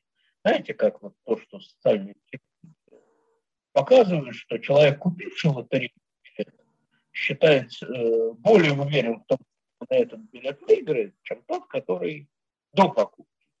Поскольку э, вы смотрите на людей, реализовавшихся уже после, вы же не можете меня спросить до, то возникает ощущение, что что-то внутри такое было, развилось. Наследие первобытного спиритуализма. А так нет, ничего не было. Общество так мною распорядилось. Вот смотрите, вот здесь у меня вот такая своя теория, она может быть совершенно бредовая и неправильная. Вот смотрите, просто э, я почему, откуда я иду? О том, что зачастую, что такое интерес? Это какое-то внутреннее ощущение, основанное на каких-то системе внутренних ценностей. Что меня интерес рождается под воздействием каких-то вот стимулов. Соответственно, если этот стимул органический, то есть вот он ваш, вот прямо реально ваш, он не, не прошит социум, не прошит семьей, еще чем-то, то этот интерес способен развиться во что-то большее. То есть вот именно на базе этого интереса можно 40 лет жизни уделить изучению вот этого, постоянно подпитывая свой интерес. Что большинство случаев происходит сейчас – этот интерес, он искусственный. Ну, допустим, я по себе знаю, вот, я, вот у меня как-то так в жизни сложилось, а что у меня... Профессия? Знаете, я даже не могу назвать эту профессию. Я, у меня такое ощущение, что я ее сам придумал. Многие могут, наверное, назвать это, что это как-то связано с маркетингом, но лично вот уже спустя 12 лет того, что я этим занимаюсь, я не могу назвать, что это маркетинг. Просто как-то, ну, ну, то есть у меня вообще юридическое образование, я пытался учиться на экономе. Ну, то есть все какое-то вброшенное было вот в мою жизнь какими-то стереотипами того, что вот это надо делать, это надо делать. И эти интересы, они подпитывались таким ощущением, что не мной, а вот как раз-таки социокультурная среда на меня каким-то образом образом оказывал влияние, и под воздействием этих влияний я думал, что у меня возникают интересы. А и у вас вот... есть какое-то хобби? Ну вот, наверное, я сейчас могу сказать, что вот хобби у меня просто разговаривать с людьми. Вот это вот хобби. Потому что достаточно часто, когда люди действительно направленные обществом, ну, скажем, в IT-индустрию, на самом деле хотели бы наблюдать птиц, и, собственно, очень многие бедвотчеры именно так вот и получаются. И часто они не менее эффективны, чем профессиональные орнитологи.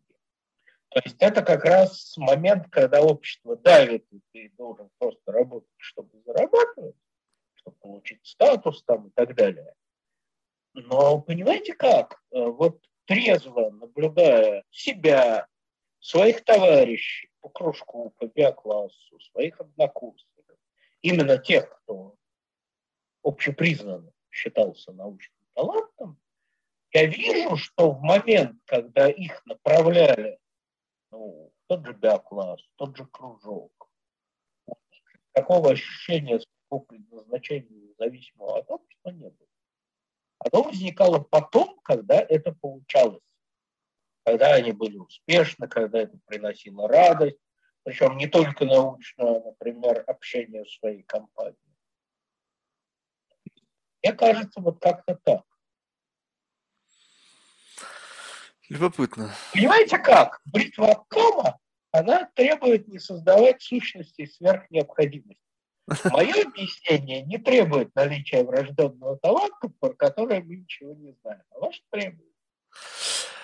Просто такое ощущение, что как будто бы вот это есть, потому что, ну, есть, э, ну, как бы, как-то все, э, весь мир, он развивается по, по какому-то такому неведомому от нас сценарию. Ну, то есть э, сама факт создания Вселенной, всего снова каким-то образом увязан в какую-то единую структуру. И эволюция человека, и все, что происходит, все как-то вот, ну, понятно, что это опять взгляд из будущего в прошлое, но вот все как будто бы движется по какому-то, не знаю, замыслу, сценарию. И тот факт, то, что люди становятся теми, кем они становятся, это тоже как будто бы вот эта часть этого большого плана, и удает, те максимально счастливы и успешны, которые их путь совпадает с предназначением, которое было предписано. И те люди мучаются всю жизнь и как бы чувствуют какое-то эмоциональное выгорание, там, не знаю, какое-то постоянно внутреннее, что они проживают не свою жизнь, связано с тем, что они находятся на пути, там, параллельном, не знаю, переплетающемся, еще что-то, не в состоянии настолько глубоко внутри себя раскрыть то истинный интерес, который, ну, может быть, он теплится где-то внутри, но ты не в состоянии настолько глубоко внутрь себя заглянуть, чтобы понять, что тебе в действительности интересно.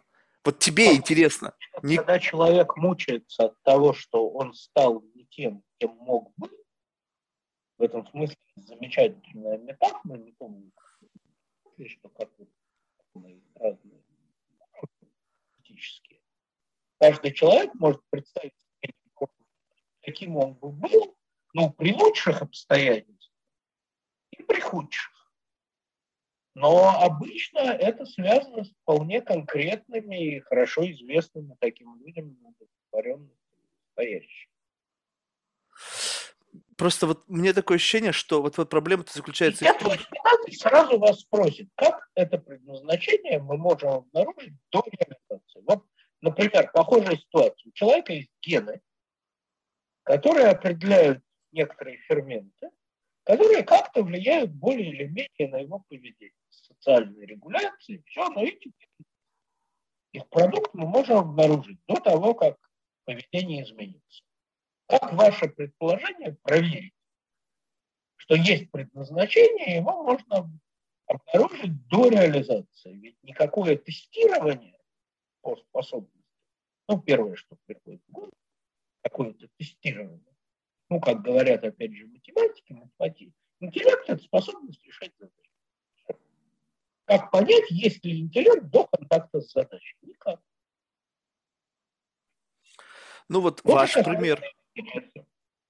Вот у меня просто, ну вот уже второй такой пример. Вот до этого у меня был разговор с Владимиром Крамником. Он сказал, что он в 4 года оцен... ощутил, что он хочет стать там шахматистом. То есть понятно, что он столкнулся с, с объектом, его папа научил, прикоснулся, и вот в этот момент произошло раскрытие вот этого интереса. Ну вот оно, вот оно пример, что если бы возможно, он, ему не представили этого, не, в жизни бы не сложилось так, что вот он увидел шахматы, вот не, не увидел бы вот эту всю красоту, которая вот именно накладывается на его модель, то, возможно, бы он был сейчас совершенно другим человеком. Ну вот, э, поскольку я думал над этим вопросом, собственно, вопрос, почему одного тянет к одному, а другого к другому, меня занимал именно как поведенчик. Научный. А вот анализируя я могу выделить два момента. Оба, в общем, не специфические. Первое – это то, что я болел коклюшем. И по выздоровлении родителям велели со мной много гулять. Гуляли мы в парке Останкино, где там кормили птиц, наблюдали за ними и так далее. Второе – самохождение по лесу. Длительные такие маршруты собственно, ну, наверное, не понравились, не понравились птицы, наверное, понравилось что-то еще сделать. Я так думаю.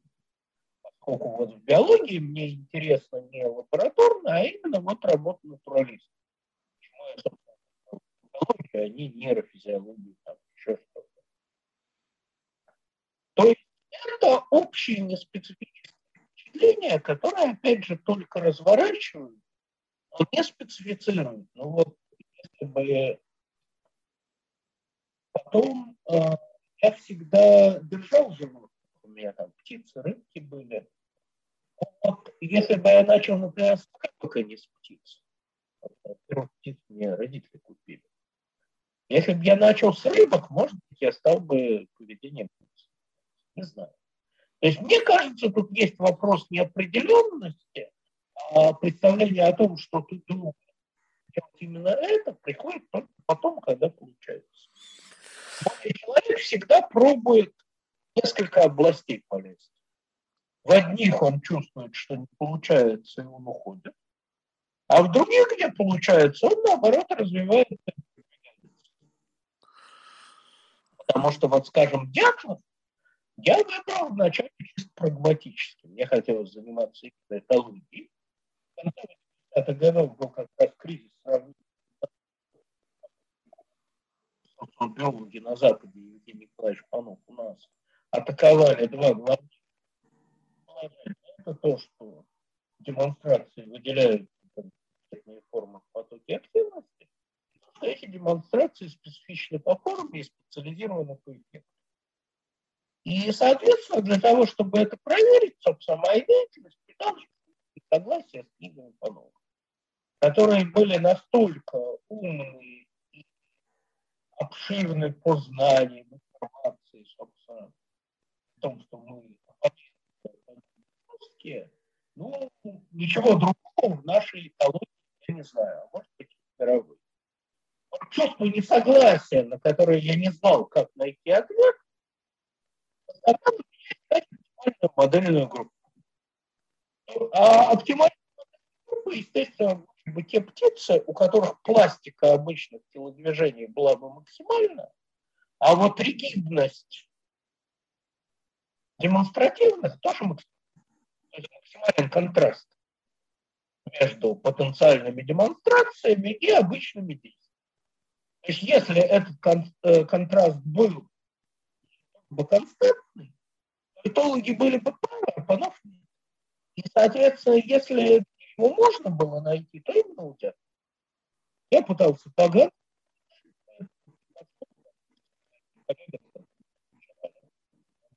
Как раз из науки был вынужден идти в бизнес.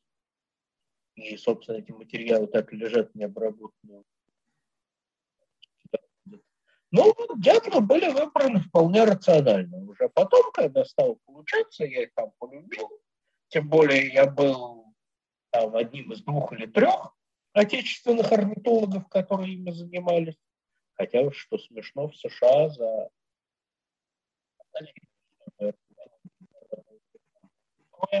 было орнитологов с своей фамилией, которые занимались датмами.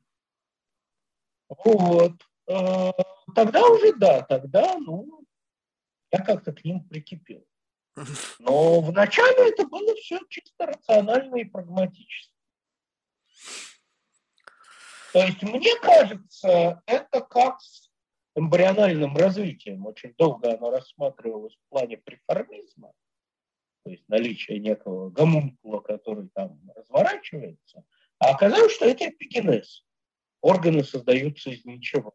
Вот мне кажется, интерес похожим образом. То есть он с нуля формируется социальными воздействиями, а наша роль – это сделать выбор. И это, в общем, самое главное и незаменимое роль. Потому что, говоря о природе человека, часто упоминают дуализм биологического и социального, а есть еще два момента. Это индивидуальность, то есть, ну, холерик среагирует так, сангвиник так, и это, ну, а с другой стороны, личный выбор. То есть при одних и тех же обстоятельствах, там из 10 людей, часть поддастся, часть, наоборот, будет против рожна, и вот это вот разнообразие, оно существенно важно. Заранее не определишь, кто дастся, кто будет бороться, кто найдет какой-то параллельный выход, уйдет от конфликта. То есть это, э, наверное, можно определить, исходя но во всяком случае, этого не определить. Внутри их там внутренним качествам тоже не определишь. Не случайно вот э, образие личности, которое устанавливается тестировать, большая пятерка, качеств, в момент совершения выбора она уступает власти ситуации. Ну, То есть я тут крест. Вот, ну, так, в завершении, вот вы чувствуете, что это был правильный выбор? Ну, то есть вот уже сейчас, когда, ну, уже понятно, что вот столько времени на это ушло, вот это, в этом есть удовлетворение о том, что в тот момент времени, когда возник этот интерес, вы на него правильно отреагировали, и сейчас это на уровне некой удовлетворенности от правильно выбор, принятого решения. Ну, во Внутри... всяком случае, я доволен тем, что я занимаюсь именно тем, чем хотел заниматься. И как бы, ну, в отличие там, от людей, которые работают на, нелюби, на нелюбимой работе или там еще что, я в этом плане счастливее. Был ли он правильный в правильном смысле, я не знаю. Я не знаю, как это проверить. Не, ну иногда бывает так, что пролетают мысли о том, что, а, я бы мог, мог и этим заниматься. Во всяком случае, заняться чем-то еще я никогда не хотел. Вот, вот видите, вот, вот это было, было важно знать. Лучше бы я там стал кем-то другим. Нет, такой мысли никогда. Вот это очень здорово. Потому что, мне кажется, это деструктивные мысли, и они очень мешают. И знаете, э, иногда они полезны. То есть иногда они действительно приводят к изменению жизни, которые для человека позитивны. Или к приобретению хобби, которое эту удовлетворенность снимает. Да, надеюсь, это в моем случае вот это будет правдой. Что ж, Владимир, было очень интересно. Просто вот, ну, реально, я честно скажу, что некоторые вот э, глубокие мысли, они как бы, ну, они что-то внутри затронули, но мне нужно больше вот людей с вашего, вашей профессии, чтобы это превратилось в какую-то такую более-менее осознанную концепцию. То есть, ну так, простыми словами, не, не все я понял из того, что было сказано, но было очень интересно. Но том... это, наверное, мой недостаток. Не-не-не, почему? Не, это абсолютно не ваш недостаток, это просто недостаток понятийного аппарата в этой конкретной области. Мне вообще как-то с биологией очень тяжело. Вот, ну, не знаю почему, то есть, э, не, вне зависимости от спикера, вне зависимости от того, насколько вот этот месседж, он трансформируется, почему-то как-то вот в голове вот это концептуально, видимо, мало, мало. То есть изначально на базовом школьном уровне мало заложили для того, чтобы это выкладывалось в какую-то в единую концепцию. Просто нужно как бы компенсировать недостаток этой информации за счет общения э, с большим количеством биологов и людей, которые занимаются вообще изучением всех природы и фауны. Спасибо, честное слово, было очень интересно. И а, в завершении... В завершении мы всех наших гостей просим кого-нибудь рекомендовать в качестве потенциального гостя из числа людей, которых вы считаете интересным лично для вас по тем или иным соображениям. А можно не прямо сейчас, а, например, написать по... Ну, пожалуйста, если вам так удобнее. Я просто прямо сейчас не соображу. Окей. Можете прислать, на самом деле. Да, да, да, я с удовольствием порекомендую. Супер, что ж, спасибо большое, успехов вам э, на, с вашей докторской диссертацией. Я понимаю, что это такой тяжелый, длительный процесс, но, Ну, наверное, приятный. Получалось, я, к сожалению, работаю рывками. А, Думаю, метод как натуралист я гораздо лучше, чем думающий и пишущий. Что ж, окей. Спасибо большое, всего доброго. До свидания. До свидания.